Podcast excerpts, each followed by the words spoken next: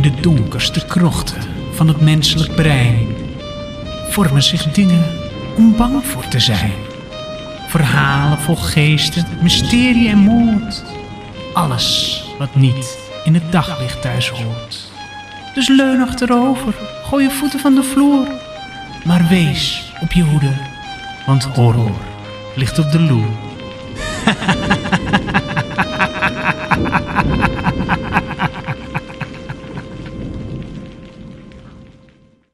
Welkom terug, lieve luisteraars, bij alweer de achtste aflevering van Horror. Ik heb wat naar de analyse gekeken van mijn podcast en ik zie dat ik al bijna 700 keer ben beluisterd. Als je dan bedenkt dat iedere aflevering meer dan een half uur is, dan betekent het dat ik gewoon al 350 uur aan entertainment heb verzorgd in zo'n korte tijd. Alle luisteraars die nu luisteren, hartstikke bedankt. Blijf dat doen en zeg het voort. Ik zag in de analyse ook dat heel veel luisteraars de intro en de outro overslaan. Blijkbaar is al dat geouweneel van mij niet zo interessant. Voor de mensen die het toch interessant vinden, laat het me weten. En tot die tijd probeer ik mijn praatjes wat korter te houden. Aflevering 8. Lena.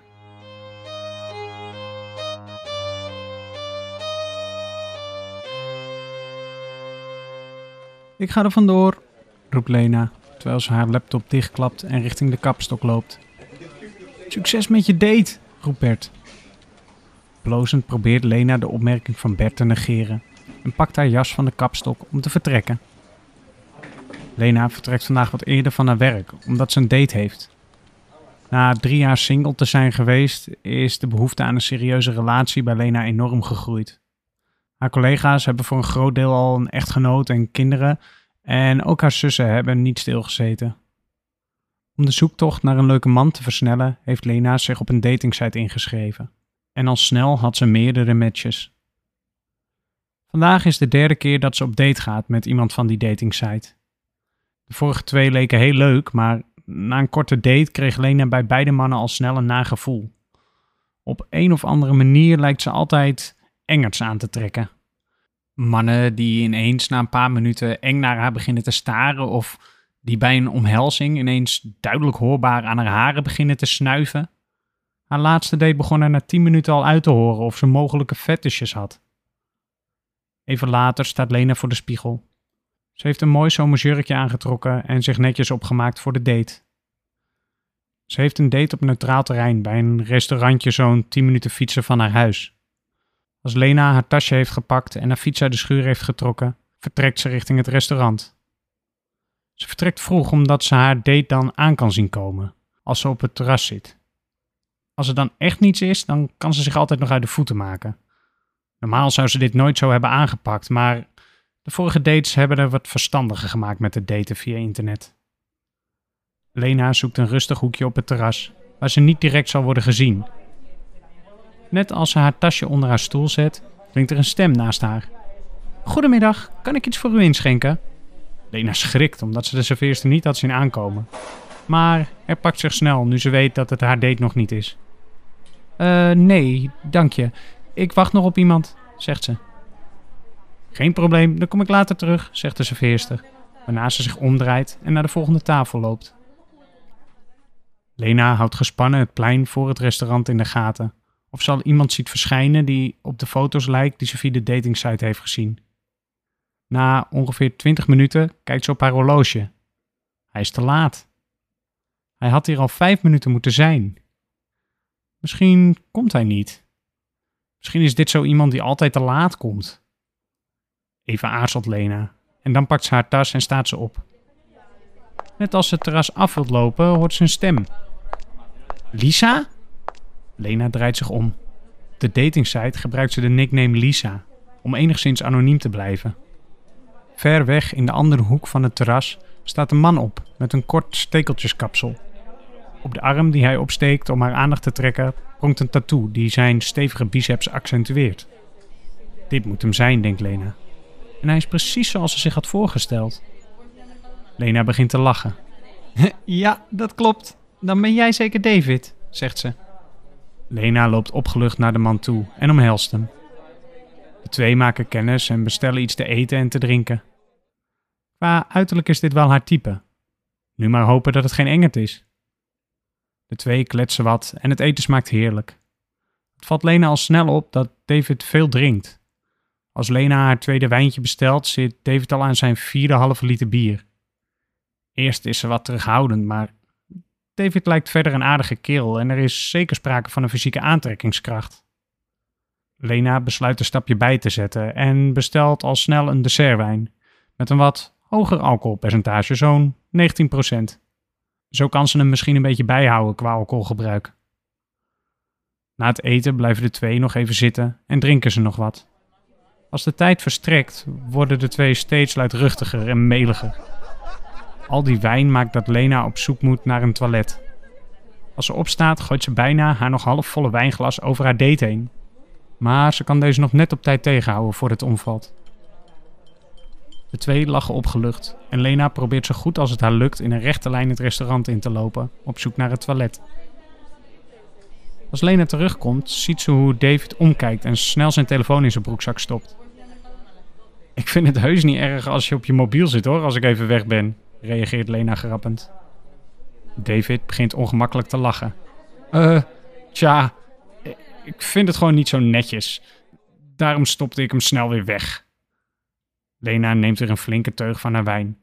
En niet veel later wordt het terras gesloten. Heeft het allemaal gesmaakt? vraagt de serveerster. De twee knikken uitbundig en complimenteren de serveerster. Nog voor Lena haar tasje gepakt heeft, heeft David al afgerekend en de serveerster een mooie fooi gegeven. Stuur je een tikkie? vraagt Lena aan haar date als de serveerster weg is. Wel nee, antwoordt David. Ik trakteer. Lena kijkt David vol verbazing aan. Weet je het zeker? vraagt ze. Ja, zeker weten. Zo'n mooie vrouw als jij heb ik niet vaak de hele avond tegenover me zitten. En het is erg gezellig. Daar heb ik best wat voor over. Lena begint weer een beetje te blozen, maar laat het hier niet bij zitten. Oké, vooruit dan, zegt ze. Maar dan trakteer ik jou nu op een drankje, in die tent hier aan de overkant. Lachend vertrekken de twee naar de kroeg aan de overkant van de straat. Lena merkt dat de drank zijn werk begint te doen. Ze zijn nog geen uur in de kroeg en ze kan amper meer op haar voeten staan. David staat Lena niet toe om op de fiets te stappen, omdat ze er in deze toestand zeker vanaf zal vallen. Lena stemt in dat David met haar mee naar huis wandelt om haar veilig thuis te brengen. De volgende morgen wordt Lena wakker op de bank met pastende koppijn. Ze maakt een ontbijtje en leest haar appjes. Haar collega Bert heeft haar een appje gestuurd. En, hoe was je date? staat er. Lena wil op het appje reageren, maar ze heeft moeite met zich iets van de vorige avond te herinneren. Ze legt haar mobiel even opzij en terwijl ze een hap muesli neemt, graaft ze in haar geheugen. Ze weet weer hoe ze aan het eten waren en dat het eigenlijk best een geslaagde date was. Maar naarmate ze langer nadenkt, krijgt ze ook bij deze date toch een beetje een nagevoel. Ze heeft zo'n enorme koppijn. Dit heeft ze normaal nooit. Ze heeft wel veel gedronken, maar dit is echt niet normaal. Het is Lena ook nog nooit overkomen dat ze zich stukjes van de avond niet kan herinneren. Ineens denkt ze aan het moment dat ze David voor het eerst zag. Heeft hij daar de hele avond gezeten om naar haar te kijken? Dat was ook wel een beetje haar plan om te doen, maar het is toch wel een beetje creepy. Hij moest haar hebben zien aankomen, als hij daar al die tijd al heeft gezeten. Wat als hij haar heeft geprobeerd te drogeren? Misschien was het wel helemaal niet zijn mobiel die hij snel in zijn zak had gestoken toen ze terugkwam van het toilet. Haar maag draait zich om bij de gedachte en de hoeveelheid wijn die ze heeft gedronken helpt ook niet mee. Snel rent Lena naar het toilet en stort zich op haar knieën voor de pot. Als Lena even later opstaat, ziet ze ineens een condoomverpakking naast het prullenbakje liggen. Nee, zegt ze geschrokken tegen zichzelf.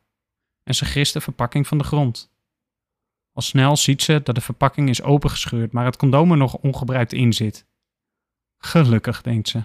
Ik heb het niet laten gebeuren. Ze gooit het condoom in het vuilnisbakje en stort zich even later op de bank om uit te brakken. Een week later zit Lena op kantoor achter haar laptop als ineens Max de vloer opkomt. Hoi allemaal, dit is Melvin, ons nieuwe collega. Lena kijkt op van haar scherm en krijgt bijna een rolberoerte als ze midden in het kantoor David ziet staan. Blijkbaar heeft hij ook een schuilnaam op de datingsite. Angstvallig probeert Lena haar gezicht achter haar beeldscherm te verstoppen, maar zonder succes. hey Lisa, werk jij hier ook? Wat een toeval, zegt Melvin verbaasd. Het heeft geen zin meer om zich te verstoppen en Lena probeert zich professioneel op te stellen. Ja, ik werk hier al een tijdje. Hoe ben jij hier terechtgekomen? Tja, ik was toe aan een nieuwe uitdaging. Mijn vorige werk was niet uitdagend genoeg. Dat was veel te makkelijk voor mij. En dit was enigszins in de buurt. Lena weet zichzelf niet zo goed een houding te geven, maar realiseert zich dat er misschien helemaal niets aan de hand is. Ze maakt zichzelf misschien wel veel te druk. Lena besluit de date van een week geleden gewoon niet ter sprake te brengen en hem gewoon als iedere andere collega te behandelen. Aan het eind van de dag staan Lena en Max een sigaretje te roken. Hoezo noemt Melvin jou steeds Lisa? vraagt Max. Lena zucht. Weet je nog die date van vorige week? Melvin begint te lachen. nee, echt waar? Maar die gast heette toch geen Melvin? En ik heet geen Lisa, reageert Lena. Max doet het bijna in zijn broek van het lachen. Maar uh, wel een lekker ding, toch? zegt hij. Lena vertelt aan Max over de date en legt hem uit dat ze er achteraf toch een beetje een nagevoel over heeft. Nou, er is vast niks geks gebeurd hoor, zegt Max. Als ik hem zo zie, is het echt een doetje. Ik weet het ook niet zeker, zegt Lena. Alleen, het voelt gewoon raar. Er gaan nog eens twee weken voorbij en zowel Melvin als Lena hebben de date nooit meer ter sprake gebracht. Lena is de laatste tijd erg moe, waarschijnlijk omdat ze zich steeds zo druk heeft gemaakt om Melvin. Om een uur of tien ochtends staat ineens Max aan het bureau van Lena. Kom, we gaan roken, zegt hij. Lena kijkt op de klok op haar scherm. Nu al? vraagt ze verbaasd. Max kijkt haar strak in haar ogen aan. Ja, nu, zegt hij. En hij pakt het pakje peuken uit haar kast. Verbaasd staat Lena op en loopt ze achter Max aan de deur uit. Als ze buiten zijn, steekt Max meteen van wal. Die gast is niet goed hoor, zegt hij. Welke gast? vraagt Lena. Wie denk je? Die Melvin. Lena steekt een peuk op. Hoezo? Wat is er gebeurd? Max gaat op een van de tuinstoelen in het rokershok zitten. Ik laat hem zien waar het printpapier ligt. Dus, wij staan in het magazijn, begint hij ineens datingsadvies te geven. Dus ik zeg dat ik al een vrouw en een kind heb en dat ik er helemaal geen hulp bij nodig heb. Wat denk je? Lena gaat nu ook zitten. Nou, vraagt ze. Komt hij ineens met, en dit zijn zijn letterlijke woorden? Ook als je een vrouw en een kind hebt, kun je je lul nog wel eens in een stuk vers vlees steken. Lena, haar mond valt open. Wat? Ik ben nog niet klaar, roept Max opgefokt. Vervolgens trekt hij dus een flesje uit zijn zak met zo'n pipetje, weet je wel? Zegt hij, hiermee krijgen ze meteen zin en achteraf weten ze er niets meer van. Ik ga hier echt melding van maken hoor. Lena is met stomheid geslagen en weet niet wat ze moet zeggen. Ineens denkt ze weer aan drie weken terug. Wat als hij haar toch heeft gedrogeerd? Lena. Lena, vraagt Max. Gaat het wel? Je ziet helemaal bleek. Zonder een woord te zeggen stormt Lena naar binnen. Ze pakt haar spullen en rent zo snel als ze kan de deur weer uit. Zodra ze thuis is, belt ze naar haar werk om zich ziek te melden. Ze kan echt niet naar kantoor zolang die enger daar rondloopt.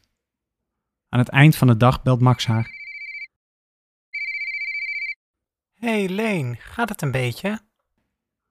Lena legt aan Max uit dat ze zo echt niet op kantoor kan zijn en dat ze enorm bang is dat Melvin haar heeft gedrogeerd. Probeer je nou te zeggen dat hij heeft verkracht? Lena barst in huilen uit. Ik, ik weet het niet. Ze vertelt over het condoom en dat ze een stuk van de avond kwijt is. Even is Max sprakeloos en dan komt hij met een plan. Ik ga gewoon alles aan HR vertellen. Ik ga vertellen over het flesje, over het advies wat hij me heeft gegeven, over jouw ervaringen met hem en dat jij nu ziek thuis zit omdat je niet met hem op dezelfde vloer kan werken. Lena veegt haar tranen weg en knikt met de telefoon nog aan haar oor. Ja, zegt ze. Hij moet echt weg uit het team. De twee beëindigen het gesprek. Een week gaat voorbij als Lena wordt gebeld. Het is de HR-manager. Hoi Lena, hoe is het met je? Ben je nog ziek? Lena vertelt dat ze nog steeds ziek is en waar ze allemaal last van heeft. Dan onderbreekt de HR-manager haar. Ik heb gehoord dat er iets is voorgevallen tussen jou en Melvin. Maar ik weet niet precies wat. Kun je daar wat meer over vertellen? Lena schrikt. Ze had er niet op gerekend dat ze nu moest gaan vertellen wat er allemaal echt was gebeurd. Ze hoopte dat ze er nog wel even mee wegkwam om zich simpelweg ziek te melden. Lena wil heel graag dat Melvin ontslagen wordt en daarom moet ze vertellen wat er is gebeurd, maar is het wel echt gebeurd? Ze weet niet precies wat er is gebeurd, dus hoe kan ze hem nou zomaar beschuldigen? Voor Lena door heeft, ontkent ze alles. Een beetje verward sluit de HR-manager het gesprek af en hangt de telefoon op. Lena begint te malen. Welk bewijs kan ik bemachtigen om er zeker van te zijn wat er is gebeurd? vraagt ze zichzelf af. Ineens heeft ze het. Ze belt de kroeg en het restaurant op, of ze misschien iets vreemds gezien hebben. Helaas geven beide aan dat er niets is opgevallen. Hebben jullie misschien camerabeelden? Vraagt Lena aan de eigenaar van het restaurant. Ja, zeker, die hebben wij. Mag ik die misschien komen bekijken? Misschien heb ik daar wat aan. De eigenaar reageert meelevend. Van mij mag je komen kijken, maar we mogen de beelden maar een week bewaren, dus kan je waarschijnlijk niks nuttigs laten zien, tenzij je vorige week nog bent geweest. Lena beëindigt het gesprek en denkt nog even goed na. Shit, zegt ze ineens hardop. Ze realiseert zich dat ze niet ongesteld is geworden. Haastig kijkt ze door haar agenda. Fuck! Ze had inmiddels al lang ongesteld moeten zijn. Volledig in paniek belt ze Max op. Max, ik ben niet ongesteld geworden, roept ze door de telefoon zodra deze wordt opgenomen. Huh? Wat? reageert Max. Ik ben niet ongesteld geworden, zegt Lena nog eens. Het duurt even voor het kwartje valt bij Max. Oh. Oh, shit. Je bedoelt... Ja, zegt Lena. Ik denk dat ik zwanger ben. Oké. Eh, heb je al een test gedaan of zoiets? Nee, ik bedenk het me net, reageert Lena geïrriteerd. En wie is de vader? Vraagt Max voorzichtig. Ik heb met niemand seks gehad, roept Lena uit, terwijl ze opnieuw in huilen uitbarst. Het is van Melvin. Oh, fuck. Dus hij heeft je echt verkracht? Lena schrikt van Max zijn uitspraak. Nee, ik en hij, eh, stamelt ze. Ik bedoel, eh, ik, ik voelde wel een aantrekkingskracht die avond en... Max onderbreekt haar. En? Heb je vrijwillig seks met hem gehad? Vraagt hij boos. Ik, ik, ik weet het niet, roept Lena. Het zou kunnen. Leen, luister. Die vent heeft een flesje op zak om vrouwen mee te drogeren. Jij bent een avondje met hem op stap geweest, je kunt je er niks meer van herinneren. Een paar weken later blijkt je zwanger te zijn. Hij heeft je gewoon verkracht. Lena kan niet meer stoppen met huilen. En er valt geen gesprek meer te voeren, Je moet het vertellen, Leen. zegt Max. Max en Lena spreken elkaar die week nog een paar keer. Lena heeft aangifte gedaan bij de politie en heeft samen met Max een gesprek gehad met de vertrouwenspersoon op kantoor. Het is anderhalve week later als Lena wordt gebeld door de HR-manager. Lena, Klinkt er aan de andere kant van de lijn. de politie is hier geweest en ze hebben ons verteld wat er is gebeurd. Ze hebben Melvin meegenomen voor ondervraging. In de eerste plaats wil ik je vertellen dat ik het echt verschrikkelijk voor je vind wat er is gebeurd. En dat ik het heel dapper vind dat je er werk van hebt gemaakt en dat je de waarheid hebt verteld. Direct toen we het hoorden hebben we Melvin op staande voet ontslagen en we hopen dat hij een gepaste straf krijgt. Lena heeft nog geen woord kunnen zeggen, hoe hard ze het ook probeert. Een enorme brok in haar keel weerhoudt haar ervan om ook maar één woord te kunnen zeggen. En een enorme wervelstorm van emoties overvalt haar. Ze voelt zich verraden door de vertrouwenspersoon. Ze voelt de boosheid als ze denkt aan wat er is gebeurd. Ze voelt de walging en de afschuw voor hetgeen wat nu in haar lichaam groeit. Maar tegelijkertijd voelt ze een onvoorwaardelijke liefde voor haar ongeboren kind en ze voelt de dankbaarheid voor alle steun en hulp die ze van Max heeft gekregen. En bovenal voelt ze een enorme opluchting om het feit dat Melvin is opgepakt en ze hem nooit meer hoeft te zien. De maanden verstrijken en Lena heeft besloten het kind te houden. Ze heeft sinds al dit gedoe geen behoefte meer aan een man. Over ongeveer twee maanden zal haar kindje geboren worden en dan zal ze een gezin zijn, zonder dat er überhaupt een man bij hoeft te komen kijken. Lena heeft vanuit het bedrijf goede hulp aangeboden gekregen en ze gaat elke week trouw naar een praatgroep. Ze is alweer een tijdje parttime aan het werk en kijkt uit naar haar zwangerschapsverlof. Lena werkt vandaag een halve dag en rond een uur of één pakt ze haar spullen. Tot morgen, roept ze, terwijl ze haar jas aantrekt om naar huis te gaan. Een aantal collega's zwaaien naar haar als ineens Bert iets roept. Blijf jij uh, morgen ook voor de borrel? Lena stopt in de deuropening. Borrel? Jullie vertellen me ook niets. Ja, uh, dat krijg je ervan als je parttime werkt, roept Bert grappend. Even denkt Lena na en dan stemt ze in. Zorg jij voor alcoholvrije wijn, zegt ze. En dan vertrekt ze. De volgende dag verloopt als een normale werkdag. Zodra het vijf uur is, trekt Bert een krat bier uit de bezemkast en wordt er in de ontvangsthal een tafel gedekt. Niet veel later zit de hele afdeling aan een lange tafel. Wordt de friet voor ongeveer tien man afgeleverd en drinken ze allemaal een drankje. Na een hapje te hebben gegeten gaat de muziek aan en wordt er gezellig gedronken en gepraat. Het is al lang geleden voor Lena dat ze niet voor het donker thuis was. Maar het is nog zo gezellig. Dus ze besluit nog heel even te blijven. Om een uur of tien besluit Lena er een eind aan te breien en zegt ze haar collega's gedag. Moet ik je even thuis afzetten? vraagt Max. Lena schudt haar hoofd. Nee hoor, ik red me wel, antwoordt ze. Zeker weten? Het is voor mij een kleine moeite hoor. Lena schudt haar hoofd nog eens. Nee, maar bedankt voor het aanbod. Lena loopt naar buiten en haalt de fiets van het slot. Dan stapt ze op de fiets. Wat de... Ze kijkt omlaag. Haar achterband is helemaal plat. Zo kan ze echt niet gaan fietsen. Lena gaat snel terug naar binnen. Max, ik heb een lekker band, zegt ze teleurgesteld. Wil je me toch naar huis brengen? Niet veel later zit Lena in de auto van Max en propt Max haar fiets achter in de auto. Het stuur van de fiets steekt nog uit de auto, maar met de klep omlaag ligt hij er aardig stevig in. Fijn dat je me naar huis wilt rijden, Max, zegt Lena. Geen probleem hoor, ik doe het graag. Ik vind het geen fijn idee als je in jouw staat door het donker alleen naar huis moet fietsen. Max zijn auto staat langs de straat. En net voor hij de weg op wil sturen, duiken er twee koplampen in de spiegels op. Max besluit te wachten tot de auto voorbij is, zodat hij netjes de weg op kan. Een oude rode sedan rolt langzaam voorbij. Ongeduldig tikt Max op zijn stuur. Jeez, schiet eens op, gast, zegt hij. Lena kijkt op van de mobiel om te zien wat er gebeurt. Ineens geeft de rode auto plankgas en met piepende banden scheurt hij de straat uit. Wat een mafkees, zeggen Lena en Max in koor, waarna ze er een beetje om moeten lachen.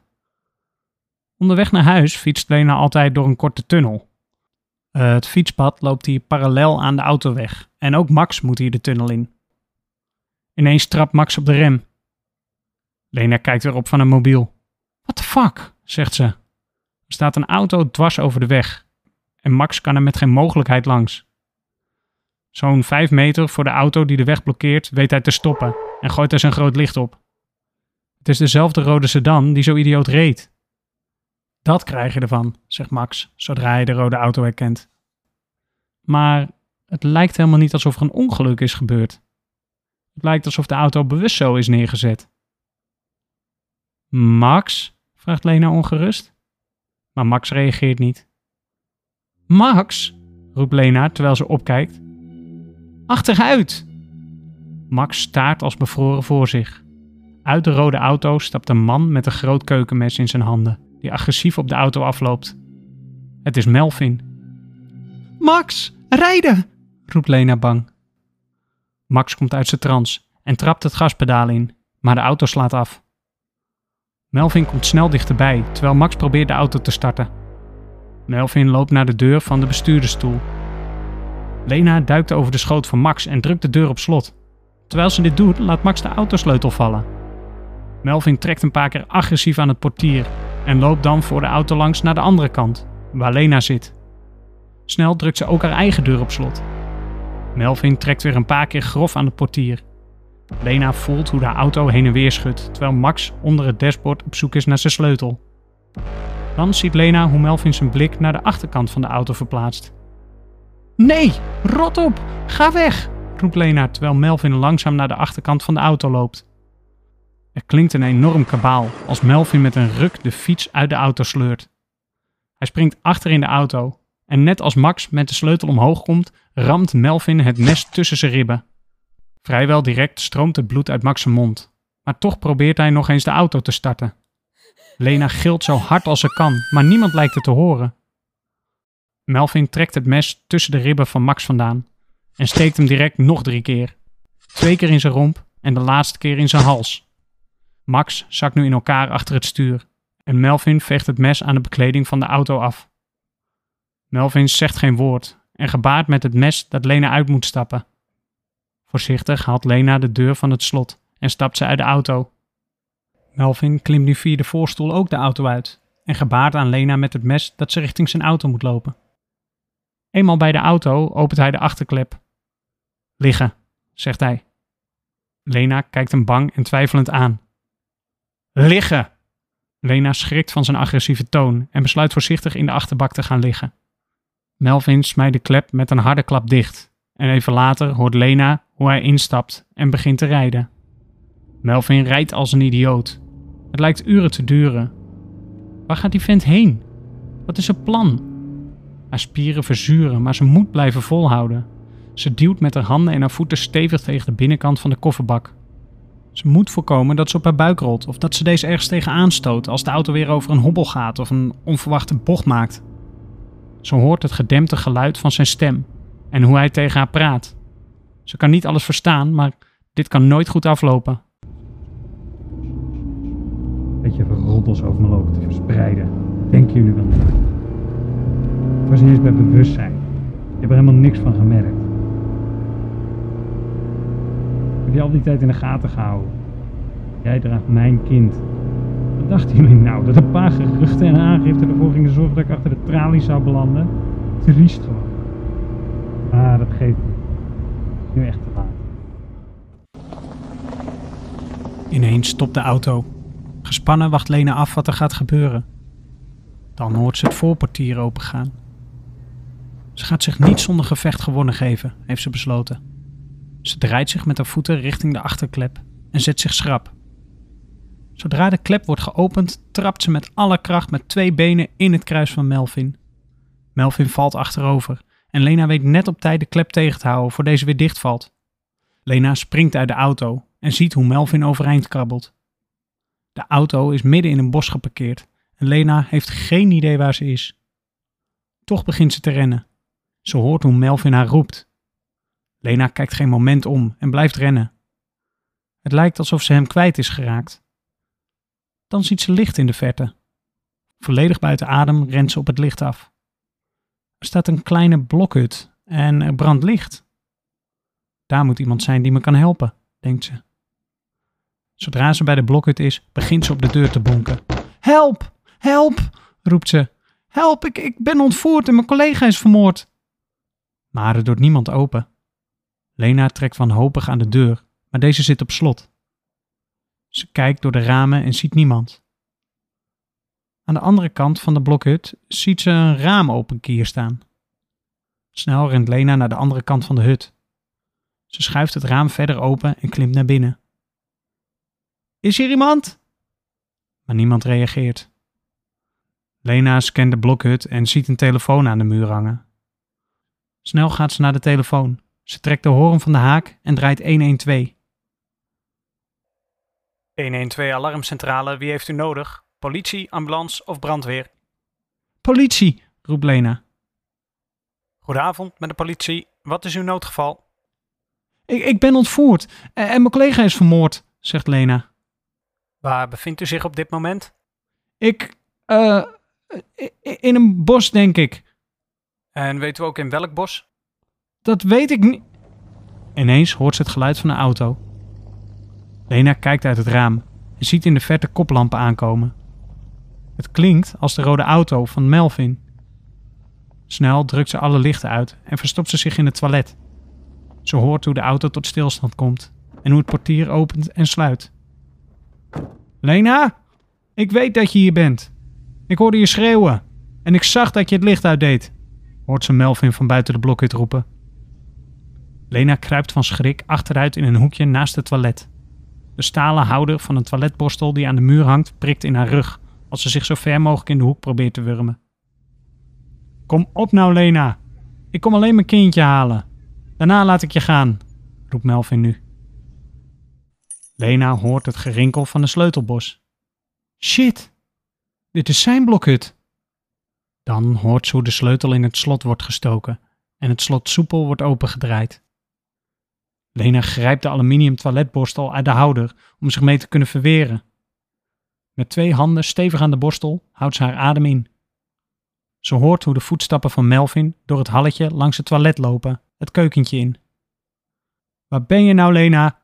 Ik zal heel voorzichtig doen. Lena is nog nooit zo bang geweest. Ze realiseert zich dat ze het nooit van hem zal winnen met een toiletborstel en ze hoopt dat hij snel weer vertrekt. De voetstappen verplaatsen zich langzaam door de blokhut. Door de houten vloer is goed te horen hoe ver hij bij het toilet vandaan is. Lena hoort hoe hij meerdere deuren en kasten opent en daarna weer met grof geweld sluit. Dan hoort ze hoe hij opnieuw langs het toilet loopt. De voordeur opent en sluit opnieuw. Lena kan het bijna niet geloven. Hij is weg. Met het toiletborstel nog in haar hand staat ze op en langzaam opent ze de deur van het toilet. Ze kijkt voorzichtig om de hoek en daarna sluipt ze naar de telefoon. De ouderwetse telefoon bungelt nog aan het krulsnoer. Lena pakt de telefoon beet en zet hem tegen haar oor. Hallo? fluistert ze. Is daar nog iemand? Dan hoort ze een krakende vloerplank achter zich. Nog voor ze zich om kan draaien, wordt er van achter een natte doek over haar mond en neus gedrukt. Wanhopig probeert Lena haar belager met de toiletborstel te slaan, maar al snel wordt haar lichaam slap en wordt het zwart voor haar ogen. Als Lena haar ogen weer opent, ligt ze naakt op een bed. Haar polsen en enkels zijn met een touw aan de poten van het bed vastgeknoopt. Melvin staat met zijn rug naar haar toe wat te rommelen aan een tafeltje.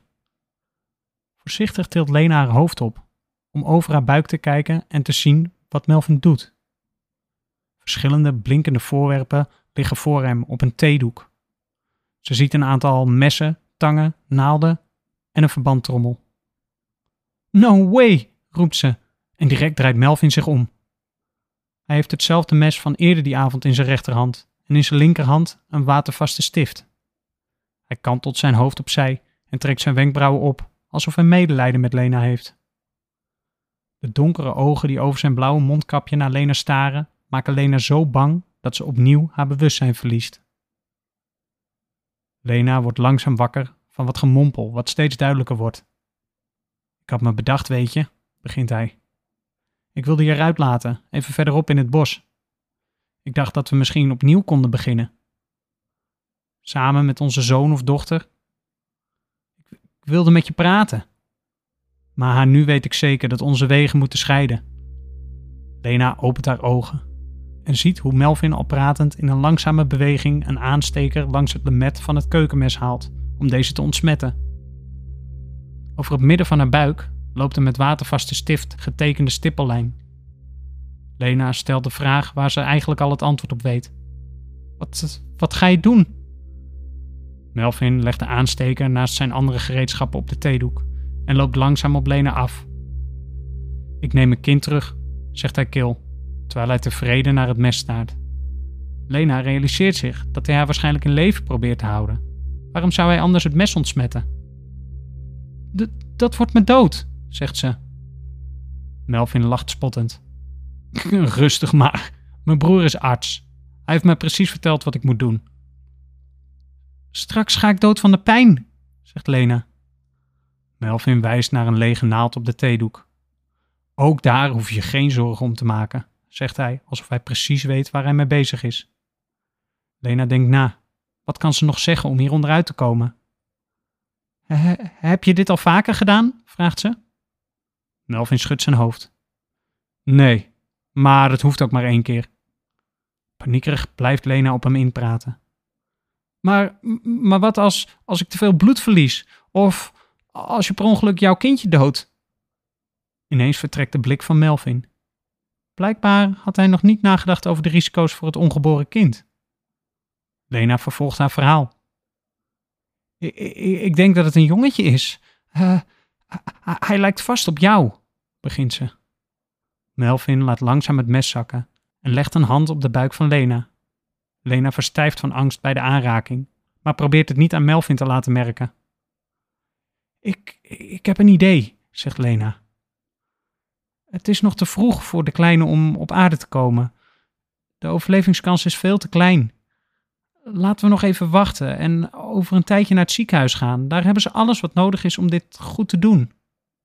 De twijfel is in Melvin zijn donkere ogen te zien, terwijl hij zijn hand nog steeds op de buik van Lena heeft. En dan schopt de baby tegen Melvin zijn hand. Melvin schrikt en trekt zijn hand van de buik. Verward kijkt hij naar de buik en dan naar Lena. "Het- ziekenhuis? vraagt Melvin. En daarna sta je het kind vrijwillig aan mij af. Lena doet op het moment alles om haar kind en zichzelf te redden en liegt met een stalen blik. Natuurlijk, het is jouw kind. Ik heb er nooit voor gekozen, zegt ze. Melvin draait zich om en dan ziet hij blauwe lichten op het gordijn. Verbaasd doet hij het gordijn een stukje open. Fuck, roept hij. Slet, je hebt de politie gebeld. Dan wordt er op de deur gebonkt. Politie, openmaken! Lena begint te gillen zo hard als ze kan. Met het mes nog in zijn hand loopt Melvin heen en weer door de kamer, terwijl hij letterlijk de haren uit zijn hoofd trekt. Hoe kon je? Je hebt me verraden. We konden dit oplossen. Bij de voordeur klinkt een enorme klap en ineens stopt Melvin met lopen. Een plukje van zijn haar dwarrelt door de lucht en landt op de houten vloer. Dan draait hij zich richting Lena. Zijn ogen zijn nog zwarter dan zwart en een traan rolt over zijn wang totdat deze tot stilstand komt op het blauwe mondkapje. Hij heft het mes boven zijn hoofd met de punt naar beneden en stormt op Lena af. En dan. Het mes valt rakelings langs de buik van Lena op het bed en het lichaam van Melvin stort naast het bed op de grond. Fuck, mijn knie! roept Melvin opgefokt terwijl hij op de grond krepeert van de pijn. Lena ziet hoe een politieagent in de deuropening staat met een getrokken wapen. Een dun lijntje rook ontsnapt uit de loop van het wapen. Drie grote politieagenten springen bovenop Melvin en slaan hem in de boeien.